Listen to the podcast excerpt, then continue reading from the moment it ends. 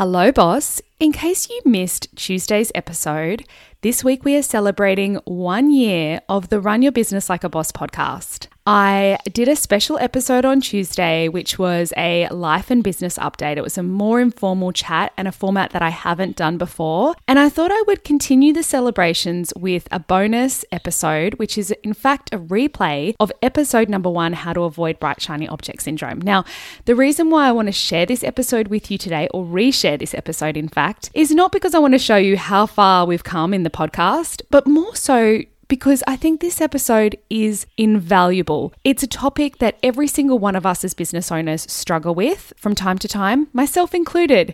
And in fact, when I got caught up recently on the shoulds and coulds in my own business, went back and re listened to this episode to reconnect back into what's important and not get distracted by all the things. So, even if you've listened to this episode, I do encourage you to take another listen because no doubt you will garner fresh insights from it. Are you ready? Let's go.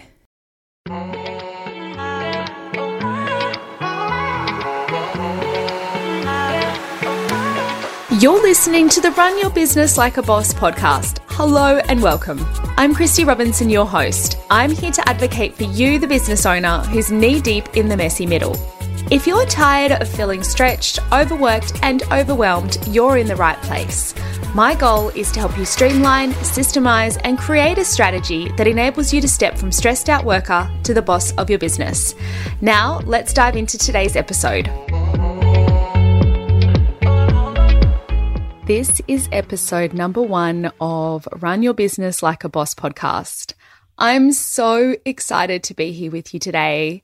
Although it's kind of hard to believe that we're here because I've wanted to start this podcast for so long. And if I'm honest, I felt really intimidated by the podcasting arena, which is really what stopped me from launching up until now. And you might be wondering what changed. Well, in the end, it was my desire to go deeper for you and support you in a bigger way that allowed me to get out of my own way and, in air quotes, do the darn thing. I think at some point I probably will do an episode where I share my journey on how I got here, but it's not really worthy of episode number one. I wanted to instead talk to you about something that was a bit more pressing and something that I think that many of us are tackling as online business owners. How to avoid being distracted by all the noise. Now, I know you know what I'm talking about here advice on the internet, advice on social media, advice from friends and family, from your business besties, your peers, you know, all the noise. Now, I just want to be really clear. I'm not saying that what you're reading is bad advice. Far from it, in fact. What I'm talking about here, though, is how to avoid getting caught in the trap of blindly following advice without considering how it actually applies to you, the business owner, and your business. You might be familiar with the term bright, shiny object syndrome. Yeah, I know you are. That's pretty much what I'm referring to here. Being the boss of your business means that you need to be discerning. And here's something that I often talk about with my clients, and I wanted to bring it in here because I think it's important to reflect on.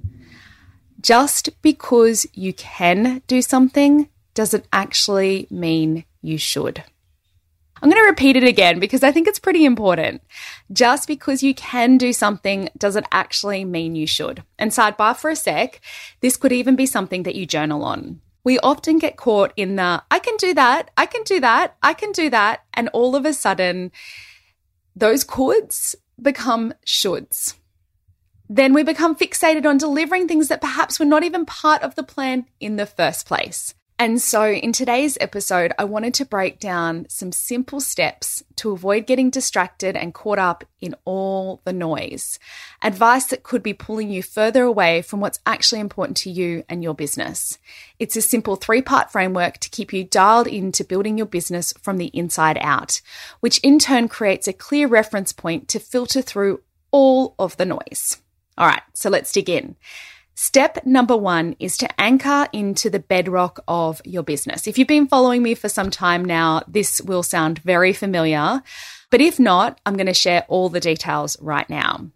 So, the bedrock of your business is your vision, mission, and values. Now, you may have already done this work, and if so, feel free to move on to the next step. But if you don't feel completely connected and aligned to your vision, mission, and values, then perhaps stick around because it could be a good refresher for you. Your vision is your North Star. This is your big vision. It should feel way off from where you are today.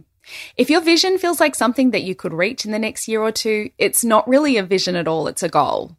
Your vision should be what you're wanting to achieve in the long term, for example, in the next decade or so. And this is basically where you're pointing the rocket ship to. It's where you're leading yourself and your team if you have one. The second piece of the bedrock is your mission.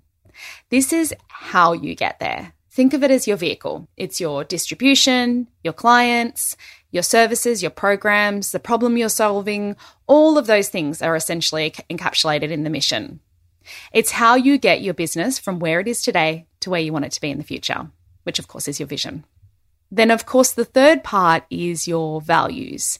Think of this as your governance. It's your guide to how you act, how you show up. It also helps guide you to make decisions, how you communicate, how you support your clients. All of those things are underpinned by your values. All right, we're going to move on to step number two of the framework. Step number two is to set yourself a big goal. Now, this should be an annual goal, although at the time of recording this, we're mid year. So it could, in fact, be a six month goal as well. But you want this bigger goal to be beyond the quarter. So either an annual goal or six month goal, but something that's pretty big that will take you time to achieve by having these bigger long range goals in your business, they create clear milestones on what you're working on towards achieving your vision. And the third step in the process is to break down the big goal into a smaller goal, which should look like a, really a quarterly goal or something like that. And underneath the quarterly goal, you'll have an action plan for how you're going to achieve the quarterly goal. And this three step framework essentially creates a roadmap for how you're going to move your business forward in an intentional way. It's all about helping you to design and grow your business from the inside out without being distracted by all the noise. So, a quick recap of the three part framework Number one is to get clear and anchor into the bedrock of your business, which of course is your vision, mission, and values. Number two is to establish your long range goal. And then number three is to break down that long range goal into a smaller goal or a quarterly goal, and then establish the action plan for how you'll achieve that smaller goal as well. Now, what this framework does is it creates essentially a filter. It allows you to be able to take a piece of advice and figure out if it actually aligns to your business. Is it fitting in with your vision, your mission, your values, your long range goals, your short range goals, your action plan, all of those things? It stops you from being reactive and it allows you to be more strategic and deliberate with what you're doing inside your business. It allows you to maintain your position in the driver's seat and make decisions in a more considered way. You might be thinking, is this really necessary? But the reality is, it is.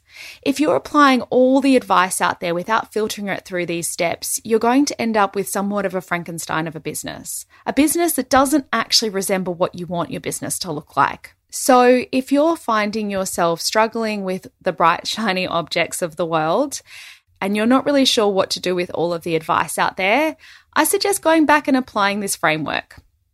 By doing so, I assure you, you will feel so much more confident in making the right decision for you. All right, now that is a wrap on the episode. Thank you so much for listening in today. I hope you've enjoyed it. And if you did, please feel free to share it out on Instagram. Simply take a screenshot and share your key takeaways and be sure to tag me at Christy Robinson underscore consulting. And if you really loved it, please consider leaving a review and subscribing to the podcast. As you know, we're brand new around here, and this will definitely help us be found on the algorithm. So I have so much gratitude for you being here. Thank you so much for listening, and I look forward to speaking to you next time.